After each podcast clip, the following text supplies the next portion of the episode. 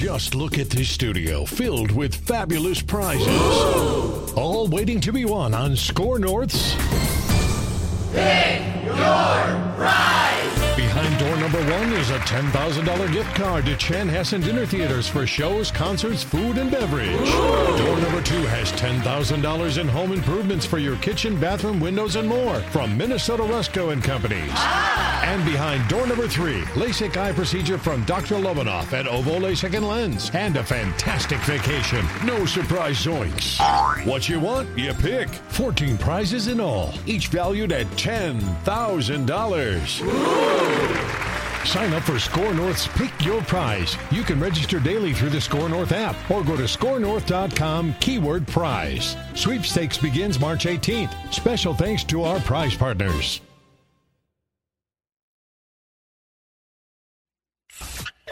These guys survived the David Kahn era of Timberwolves basketball and live to tell about it. It's Flagrant Howls. That's right. Timberwolves still in first place in the Western Conference here, despite a loss at Dallas last night. Got uh, the the OG Timberwolves guy here, and our Gophers apparel, Gopher basketball support. Baby. Ben Johnson, I've said the whole time. Let's go. He's doing a great job. Don't fire him, Marky. Boy, he like legitimately was. I think he was like guaranteed to get fired, right? Oh, if, yeah. if this season looked like the last couple, and now But he's now, now the expectations are Oh, are high. Might have to launch a Gopher basketball show here on Score North somewhere. um, the Timberwolves lose to the Mavericks last night, and so the update here, the much talked about 16 game stretch against playoff teams. The Wolves are 14 games into it here. We're almost you can see the finish line. Now this might be the toughest leg here because you get a day off today, and then uh, you go at a feisty Orlando team that is on the rise and it's kind of under the radar, but Orlando has been much improved. And then a back to back at Boston, the best team in the NBA. So we'll see if they can even just split those. But they are eight and six, gentlemen. They're eight and six in these in these 14 games out of 16. We hmm. kind of said if they could finish 500, yeah. eight and eight or better would be we would all sort of take that if you go back like three weeks. All I know is from what I've seen on X and from Wolves fans now, this is this is a terrible team. They're falling apart. These defeats. I mean, thank God that long two game losing streak came to an end. I I love when teams get good and people don't know how to like be like, oh, okay, yeah, you know, they've lost a couple games to good teams. I I thought that Dallas game was great fun last Yeah. night. And yes, they blew it, and yes, they lost, and yeah, it's a bad loss, okay. But like what I saw on Twitter post game was just that fourth quarter in, inexcusable. Fire Finch. It was it was a yeah that game was it is tough because in some ways we're trying to figure out how do we watch a really good Wolves team? Do we break every game down like a football game? Right. Do we you know do do we call for the coach to be fired after they lose a couple games? So like on a micro level, yeah, they've lost four out of their last uh, three out of the last four games. You know they're kind of playing like 500 basketball over this really tough stretch, but uh, that game against Dallas was man, there's a couple things in there. Number one, you do have to sort of just like tip your cap a little bit to maybe the best offensive backcourt in the NBA in Kyrie Irving and Luka Doncic, right? Sure. On the other hand, the Wolves and and I've got four Phil's Wolves takes for you guys here, and we'll hit on some of these things. The Wolves need other scoring options, and they just they don't have great ways to microwave offense. But I'll hit you with this. I'll hit you with um, Phil's Wolves take number one. Anthony Edwards is emerging as one of the NBA's unstoppable forces. So, in any given year or any given era, there's like, you know, a group of five or six or seven players that offensively, especially, are just good luck on any given night. Luka is in that category. I think Giannis, in his own way, has been there. Joel Embiid, right? Get this in his last 12 games, and and and I bring this up. I know it's kind of a small sample size. It's 12 games, and he's been in the league now. This is his fourth year, but he's been ascending for those four years. And he even said a couple weeks ago himself, "Hey, I'm kind of realizing I can just score whenever I want to now, and so I'm just going to shoot even more." And last night he even said, "Guy, I only, I only took one shot in the last three minutes. Right. I need to be shooting more in the last three minutes. I need to just, I'm the guy in the last three minutes. And so he self reflected after last night's game.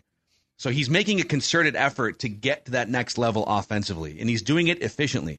Last 12 games, he's averaging 32 points, five rebounds, five assists, two steals, and a block on 50% from the field, 42% from three, 84% from the free throw line, and he's averaging nine free throws per game over those 12 games. So if you took those numbers, I get it's a 12 game sample size. It's, it's probably his best offensive 12 game sample of his career. But if you took those numbers and compared them to the entire NBA this season, he'd rank third in scoring behind only Luka and Joel Embiid. And he'd rank third in free throw attempts per game behind only Joel Embiid and Giannis. So I guess it's up to you. Do you, do you think it's just a really good 12 game stretch and he's hot and he's also playing some of the best teams in the NBA over these 12 games? or is he getting to a level that is sustainable now? Kind of that that end game stage where he is just going to be now, from now until the end of his prime, one of the top unstoppable four scorers in the NBA. I think he's graduating to a new level in front of our eyes. Yeah, I think you're right. Yeah, I, I think it's definitely door two. Um, now, now to what you said before, though, he does probably or certainly need more help. Like, like I don't think he should. I don't think he should think that I have to take all the shots. Um, and, and in his, I think partially frustration. That's what he's saying to a certain yeah. point. So it would be nice to get him help, but I also think we are witnessing a star player. And you know, my God, I the offense was great last night, but how about that ridiculous block? Oh my God. Yeah, it was, it was a volleyball play, dude. It was like yeah. bump set. I, what a what a what a fantastic play! What a fun play! Yeah. Um, but so, do you think the fact that I I think the stat was or the factoid was that he did take one shot over the last three minutes of that game. Do you think that's on him? Do you think that's on what was drawn up? Like like where does the because that that did seem odd. I will say that they're they're doubling him. So they're I mean they're trapping him. They're doubling him, yeah. and he and he's kind of said I mean, it's a little bit like our Kirk Cousins conversations over the years, where oh, they're playing, they're playing, you know, two deep safeties, or they're Jefferson. they're they're bracket covering Justin Jefferson, so I had to go throw a ball to somebody else. And at some point, Kirk Cousins with Kevin O'Connell in his ear was like, you know what, you just throw throw it up to your best player. And Anthony Edwards kind of talked through this after the game last night. He's like, yeah, I mean, they're running doubles at me because they know it's a close game late, and I'm the number one option, and so he's trying to make plays for other people. He's doing the right thing, which is get the ball moving and get the ball to somebody else. But maybe the right thing more often. And I don't know what the answer is because I think he has to be a playmaker for this team to be better. I don't want him to just be, you know, selfishly taking 25 or 30 shots at the expense of the team being great. Uh, but he's also like, if you think about it, Kyle and I talked about this last week, I think on the Thursday episode.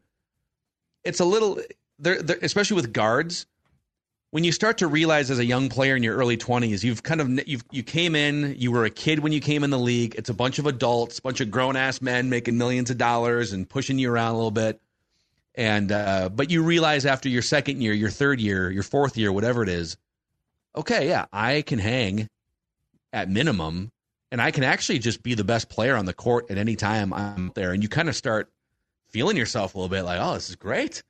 Yeah, I came in. I was 19 years old. Now I'm 22, right. and I'm strong. I'm a grown ass man. I can score 30 points on any of these guys. You start to flex that muscle. It feels good.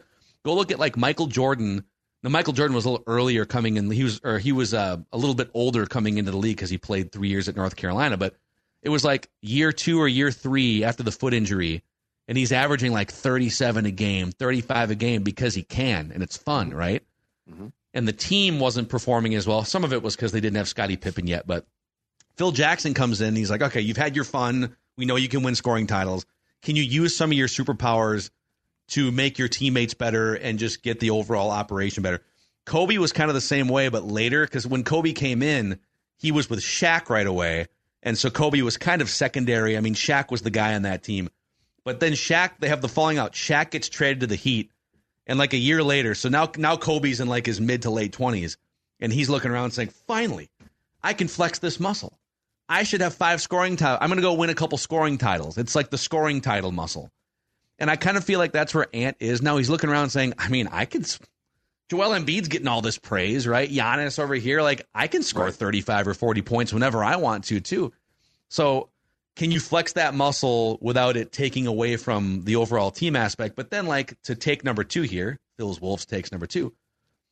It's so glaring the need for a third scorer on this team. I don't blame Anthony Edwards for saying, all right, well, if KAT's not scoring, it's either me or Cat. Because if you look right now, in terms of like who's going to shoulder offensive load on this team, Anthony Edwards averages 27 points a game. Karl-Anthony Towns averages 22 points a game. The next closest player to those guys is Naz Reid off the bench, averaging 12 points per game. Boston Celtics, on the other hand, who you're going to see here in a couple nights, they've got Jayson Tatum averaging 27 and a half. They've got Jaylen Brown averaging 23. Okay, for some reason, if those guys aren't enough for you, Kristaps Porzingis, who's been a 20 point guy for you know a number of years in his career, he is averaging 20 points. I mean, Kristaps Porzingis was like 25 points a game at one point. Okay, those guys aren't enough. Derrick White, come on down, 17 points a game. You know, sniper three point shooter. So, um, I don't blame Anthony Edwards for looking around and saying, well, I guess if if KAT doesn't have it going, or even if he does, like the only two real microwave offense options on this team are Karl-Anthony Towns and Anthony Edwards. It's the number one thing they probably need at the trade deadline is just someone else to come in here and be able to get you 15 or 20 points on a more regular basis. What's potentially out there for that fix? So there's some interesting. I mean, it's it's hard because they don't have a lot of salaries. Like they're not moving Karl-Anthony Towns midseason. I don't. I don't think. Especially if you're looking to solve your offensive problem, are you going to trade your only other really good offensive player to? I'd have to see the net return on that. How would you get better offensively by trading Karl-Anthony Towns? Um, a listener sent a list actually a couple days ago of all the players making between like eight and fifteen million dollars, which is kind of the range that they'd be able to swap contracts on. And there's really it's I mean it's like there's like maybe 10 or 12 names on a list and half of them are playing for teams that would never trade them right now because they're also contending. So, I mean, there's like a Doug McDermott in San Antonio. He's one of the best three-point shooters in the NBA playing on one of the worst teams in the league. He doesn't fit their timeline. You could afford his contract. He is atrocious defensively. I mean, he's literally a guy that you'd put out there for 15, 18, maybe 20 minutes just to shoot threes when he comes off the bench, but you'd have to insulate – and that's another philosophical question. It's like, okay, let's say you move off Kyle Anderson for a Doug McDermott. You take a guy that's kind of a glue, chemistry, defensive guy that doesn't score for a guy that doesn't play any defense but shoots threes. Is that a net positive for your team, or should you just keep leaning into defense? So they're they're gonna have, and they don't have a bunch of tradable contracts. You're not trading Rudy. You're not trading KAT. You're not trading Anthony Edwards or Jaden McDaniels. You're not trading Naz Reid. So it's like, what can you get for Kyle Anderson, who makes 10 million, Shake Milton, who makes five and has another year left, but he's terrible right now. You know, it's because you got you got to match the contracts within 25% in the NBA. So, but it is it is the glaring need. It's who is the third scorer on this team, and if the answer is Nas Reid or nobody, who can you get in the next month or so to to help with that load? And I, I think too, you have to figure out if like you have not, you don't want to be taking away like a lot of shots, obviously still from Ant and Towns, but you just need a reliable third option here. Uh, like Malik Beasley was a chucker by the end of it, right? Like he was just chucking up shots all the time. You don't want to like plug in someone who's just going to throw up 16 bricks and yeah, he might hit eight or nine of them on a hot night, but he's mostly only going to make three or four of them and just shipwreck possessions. So I think finding the guy that can still provide a little bit of spark, but without also taking away like the key shots from mm-hmm. Ant and Cat too. Eating better is easy with Factor's delicious, ready to eat meals, always fresh, chef crafted, dietitian approved, and ready to go in just two minutes. From pancakes to smoothies to meals and more, discover a wide variety of easy options for the entire day, like breakfast, midday bites, and more. And if you're always on the go and needing a quick and easy way to find something to eat, you need to try Factor Meals. They have an easy to use website. Factor is also flexible. Change up your order every week with plans from 6 to 18 meals per week or pause or reschedule your delivery at any time. You can sign up and save, and we've done the math. Factor is less expensive than takeout, and every meal is dietitian approved to be nutritious and delicious.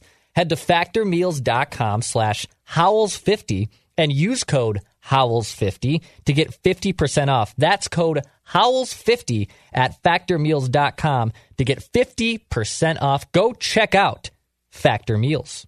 Yeah, it would be I mean, you'd be you would just be eating into. I mean, if you like put on the roster right now, for instance, okay, so you got Cat and Ant; those guys can score. Those guys are going to give you an average of like fifty points a night or whatever it is.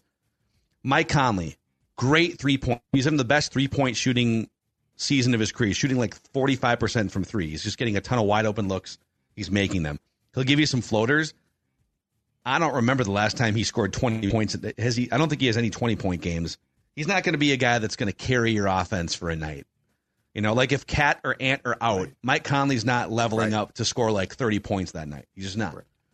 Shake Milton did, uh, not oftentimes, but like there was times in Philadelphia where Shake Milton would do this. This is kind of why he was brought here, not to score 30, but like, hey, can you bring some punch? Can you can you get 10 to 15 on a regular basis? And it has not worked. He's basically out of the rotation.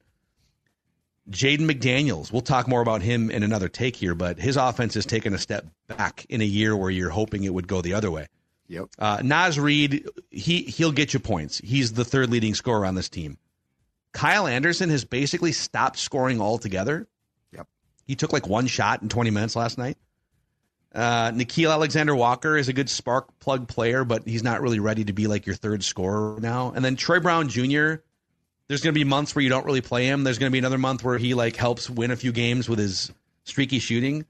Jordan McLaughlin is in your rotation. He can help create offense by being an organizer. Yeah, but he's, he's not the guy that's going to score 18 points for you. He's been a pleasant surprise of late for sure. But yeah, I don't think you can you you can't say, well, now that, that he's been a pleasant surprise, go score a lot. Like that's not. No, no I, I think not. you're right. And and the thing about it is too, the one thing about this um, 16 game span that I think is really good is it gives you an idea. And last night's a perfect example of what the playoffs are going to be like, right? Like last night's game was really intense. It was like a, a playoff game, mm-hmm. and you're going against team, and you're going against teams that when they're playing their entire lineup will really test you. So I, I actually think this 16 game span provides a great window into what you probably need to address. Yep. In, instead of because you know, if you get to the first round of the playoffs and you get a matchup like that, and you've addressed nothing, you might get bounced, and people will be disappointed, and it won't be fun. But the reality is, this is at least giving you a look to okay, these are the these are the areas where teams are going to attack us, and if we're not playing a bad team, these this is where we can lose games. Yep. No, these are good. This is a great test. And if again, if they come out of this thing, even if they lose, I think they're going to split. I think they beat Orlando and they lose to Boston, and so I think they're going to wind up. I guess it'd be nine and seven in those sixteen games. Yeah, and you're drubbing the bad teams and you're drubbing some of the good teams too. Like at the end of the day, again, remember what what you thought going into the 16 games. Did anyone say 12 and 4? They're going to go 12 and 4 against some of the best teams in the league? No. Hold your own and punch with them and that's kind of what they're doing. Um, I got two more Wolves takes for you here, but Judd, tell the audience now that it's January, people are trying to change their habits, change their lives. You lost 40 pounds a couple years ago with Livea. How can the audience lose some weight? Well, Get ready for can, their playoff run. Exactly right. They, they, can go from being the sports dad on the left to the sports dad on the right by uh, by joining Livea Weight Control Centers right now, and it's the new year, so this is a perfect time to get started. By spring, you know what? You're going to be slim and trim, and all those clothes that might not fit now are going to fit. And here's the best part because this program works and because they help you through it, you are going to keep that weight off. And you're going to do it, but by the way, if you join now by getting the first three months for free, that's right, three months for free. 855 go L I V E A, Livea.com. And they are also now offering breakthrough weight loss medication options as well. Again, your starting place, Livea, L-I-V-E-A dot com. Inside or, or outside the state, it doesn't matter because the whole thing can be done virtually. So check them out. Get on that weight loss train today, Livea.com. And while we're hitting that reset button here in January for a new year, Zerorez can help you hit that reset button on your dirty home, your dirty carpets, your air ducts, you're breathing in that disgusting air. Get that clean, deep breath feeling inside your house. That new house smell with Zerorez. 4.9 out of 5 star rating on Google with over 17,000 reviews. If you call or go to zerorezminnesota.com, you can get three rooms zero resified starting at just $119. That's the Score North special. So ask for the Score North special. You'll get those three rooms zero resified for just $119. And this month, you can take $75 off when you get your air ducts cleaned as well. 952-0-RES or zerorezminnesota.com. Spell it forward or backwards. It spells the same. Zerorez. Okay. Wolves take number three. Kyle Anderson is becoming a problem, unfortunately, because he was such a great glue guy for this team last year. One of the best free agent signings in franchise history. But the eye test, no pun intended, and the numbers tell a different story from last year. So last year, the Wolves were four points better per 100 possessions when Kyle was on the court versus off the court. So he was kind of a fixer. You could bring him in, and, and, and when Karl was out, he was playing more four. You know, they could play some smaller lineups. And he was just like the perfect chess piece you could move around. And he even shot pretty respectably from three point range. He wasn't brought here, as Chris Finch has said, to shoot threes, but like if he's open, yeah, I think he was like right around league average last year. Mm-hmm. So they were four points better when he was on the court per 100 possessions from when he was off the court last year. This year, the Wolves are six points worse per 100 possessions when Kyle is on the court versus off the court. That's a 10 point net difference from the value he brought last year compared to this year per 100 possessions. His offense has fallen off. It was never like elite or great, but he has now just stopped taking threes. And the threes he does take, he's shooting like 11% or something or 12% yeah. from three point range. And so, you know, from a defensive standpoint, he deals, he does still bring you some value, but they have to make a decision. Can they move his? It's, and it's a it's a valuable contract. It's an expiring contract. It's ten million dollars. Some team that wants to free up ten million dollars in mm-hmm. space would take that contract on and then let it expire after the year could you take him and swap him for an offensive centric player? And the other complicated question too, to your you know, Judd, you were asking who's available. It's got to be a player that also comes off the books almost certainly for next year because you right. don't want to take on ten million dollars when you're already dealing with major luxury tax issues. Right. But they got they either have to figure out a way for the offense to be better when he's on the court, or they have to just move him for something that can help them in the last couple months of the season. What would be the key to getting him right? And by right, I don't mean great. I, I just mean again productive offensively. Well, I think if he could, we're not asking for a lot, but like if he right. could knock down some open. I mean, there's literally games where he's the, the Knicks game the other like last week during the Christmas week. I mean, he, he he's wide open in the corner, and Jaden McDaniels fires him a pass. Like it was like a broken, either broken coverage or they just aren't guarding him in the corner anymore. Kind of both, and he's not even shooting those. Right. So I don't know what the fix is. If he's not going to shoot those, he's not going to make those. And the I mean, the offensive net rating is down like five or six points per 100 from last year. I mean, it, the offense right. wasn't great with him on the court last year, but it was a lot better than it is this year when he's on the court. So is is the starting point that he's just is he deferring to Ant more? Like what is because he yeah he did shoot enough last year and and seemed to have pretty good chemistry with Gobert as well, if I remember correctly. Yeah. Well, you also have like whether I mean deferring to if he should be deferring to Ant. But, right, but, but I when mean, I, but when Ant's not on the court or when or when Ant isn't, you know, maybe he's not open or whatever it is, that that kind of gets back to the core problem is you got Kyle Anderson. If it's not if you're not deferring to Ant, there's not that many guys to defer to that are going right. to get you a bucket. so, but if Ant's being doubled and gets the ball to you and you can't make the shot, you can't make a shot or you don't even trust yourself, that becomes a problem too. That is the problem. Yeah. Right. But but I mean it's like the run game in football. It doesn't have to be great, but it has to be a threat.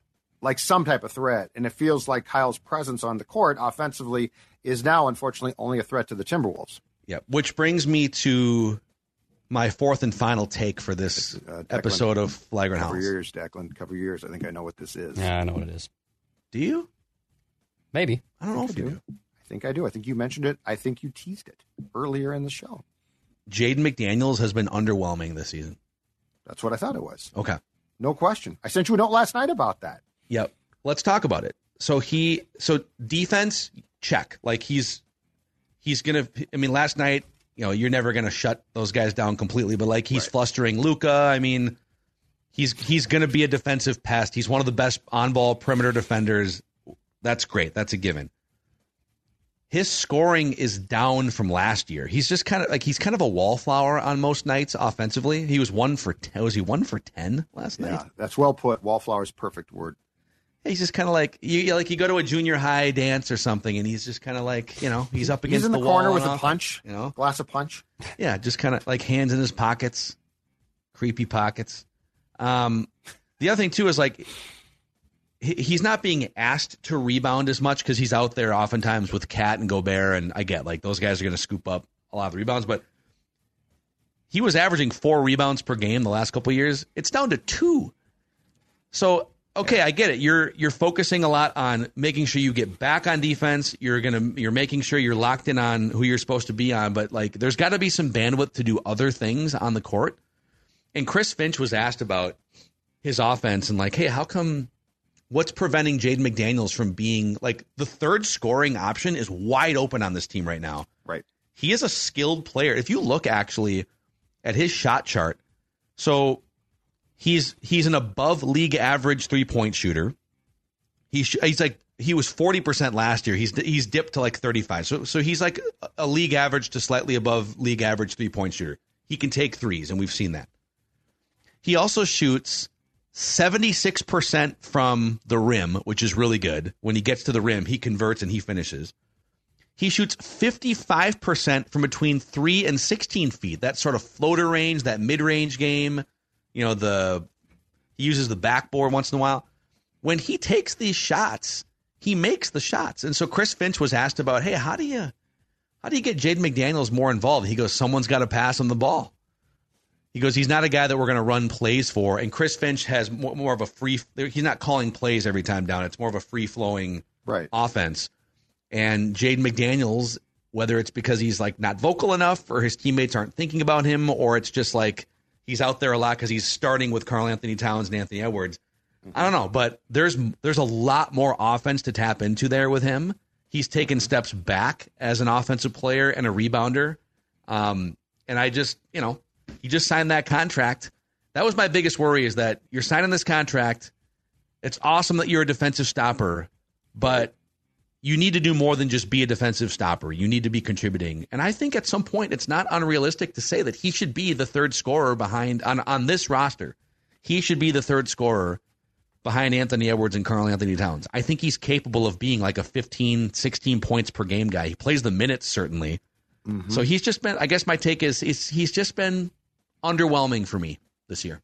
Is 10 shot, but I mean, so to, to Chris Finch's quote or his point, you know, one for 10, 10 shots, five three point attempts seems like enough to me. Yeah, that- well, there's well last there, there's last night, and then there's the se- like last night. Yeah. he just had a bad night offensively. Right. On the on the season, he's shooting 51 percent from the field on uh, only four and a half attempts per game. I'm sorry, on eight and a half attempts per game. I think he should be taking over t- like at those percentages, unless he's forcing bad shots. Like he should be taking way more than eight and a half shots a game So with he those should be the percentages. third guy. Yes. He could be. Uh, Maybe Naz Reid's the third, but like Jaden McDaniels should be scoring Well, more than 10 points. He's a a threat as a third guy. Yep. Yep. Like there should be nights where he's scoring 25 points here and there. Right. Not every night, but he's he, we need a little bit more out of Declan, he's your Jaden guy. McDaniels. Well, I mean, he has been underwhelming. Like, uh, in in the game against New Orleans, like he was okay stat wise, but still just not making the shots he should. And I think we're kind of in the phase where we do this with a lot of different Minnesota athletes of the theory of what if he reaches his full potential. And look, he is still 23 years old. He's very young, but at this point, like, I mean, he's played four years in the NBA. Unless there's a team philosophy change to really feed him the ball more, this is who he is. This is a 10 to 12 point a night guy. He's not going to shoot a ton unless he's force fed the ball. And I don't think you should be force feeding the ball. Like, he has been ineffective. And I don't necessarily know if there's something that can, like, snap things out to get him the ball more, to get more in a rhythm, if that's good, because again, that takes away shots from Ant and Cat. But I think we kind of just know who he is, which is a very elite defender and a guy who should be in the corner making more threes. But at the end of the day, he's also not going to be getting the ball a ton, and I don't think we should be force feeding him either. So I think he's just kind of stuck a little bit in a rut. It's been a sticky season for him in a bad way. but I think he can also still get out of this.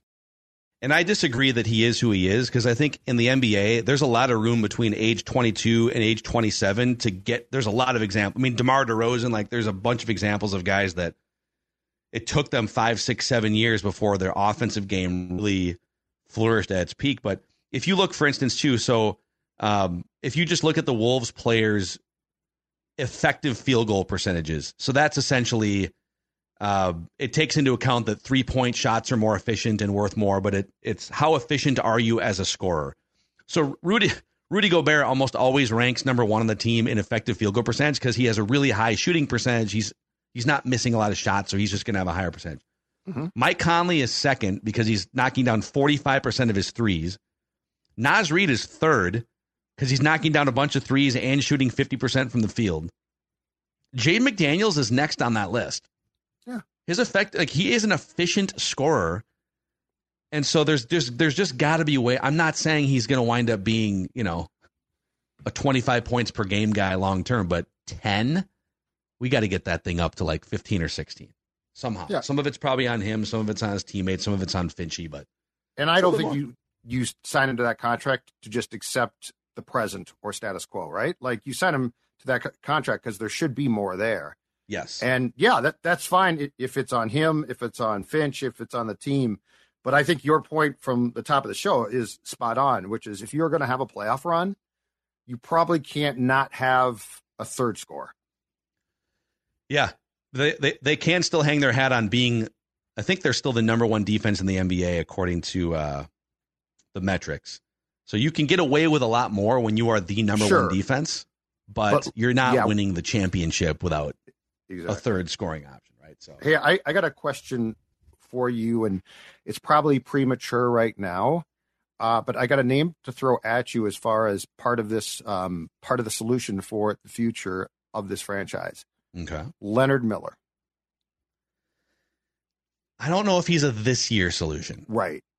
There, so like, if you look at his box scores, he is lighting it up offensively in Iowa for the G League Wolves. Yep.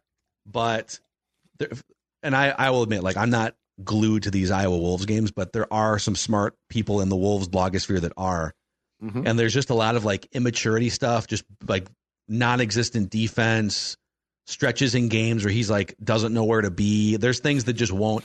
I mean, Chris Chris Finch isn't playing Josh Minott. Chris Finch isn't. Right. They have like first round picks that aren't playing in NBA games, even though they're playing eight and a half man rotation. So I think Leonard Miller is for sure at minimum a summer away from being like a key role player on this team. Maybe I'm wrong, but but to your point, I mean, they're going to be open for business for someone to come in on a cheap contract. Right now, they're open for business for someone to come in and score some points, right. but next year in particular, they're going to want to move away from luxury tax land as right. much as they can, and so it'd be great. But yeah, offensively, he's I mean, you could probably put him in a game and he'd score some points in an NBA game right now, but I just don't know that they trust him enough to do that. Sure. So we'll see. If there's an injury or two, like if KAT goes down again or something. It's always about like, the prospects. It's always about the prospects, gentlemen. Yeah, he's a and he's a fun one. He's absolutely a fun one. Um, one more thing on Jaden McDaniel. So we we compared last year the first three years of his career to another former first round pick San Antonio, 2011, 2012, Kawhi Leonard, same ages, like, you know, 2021.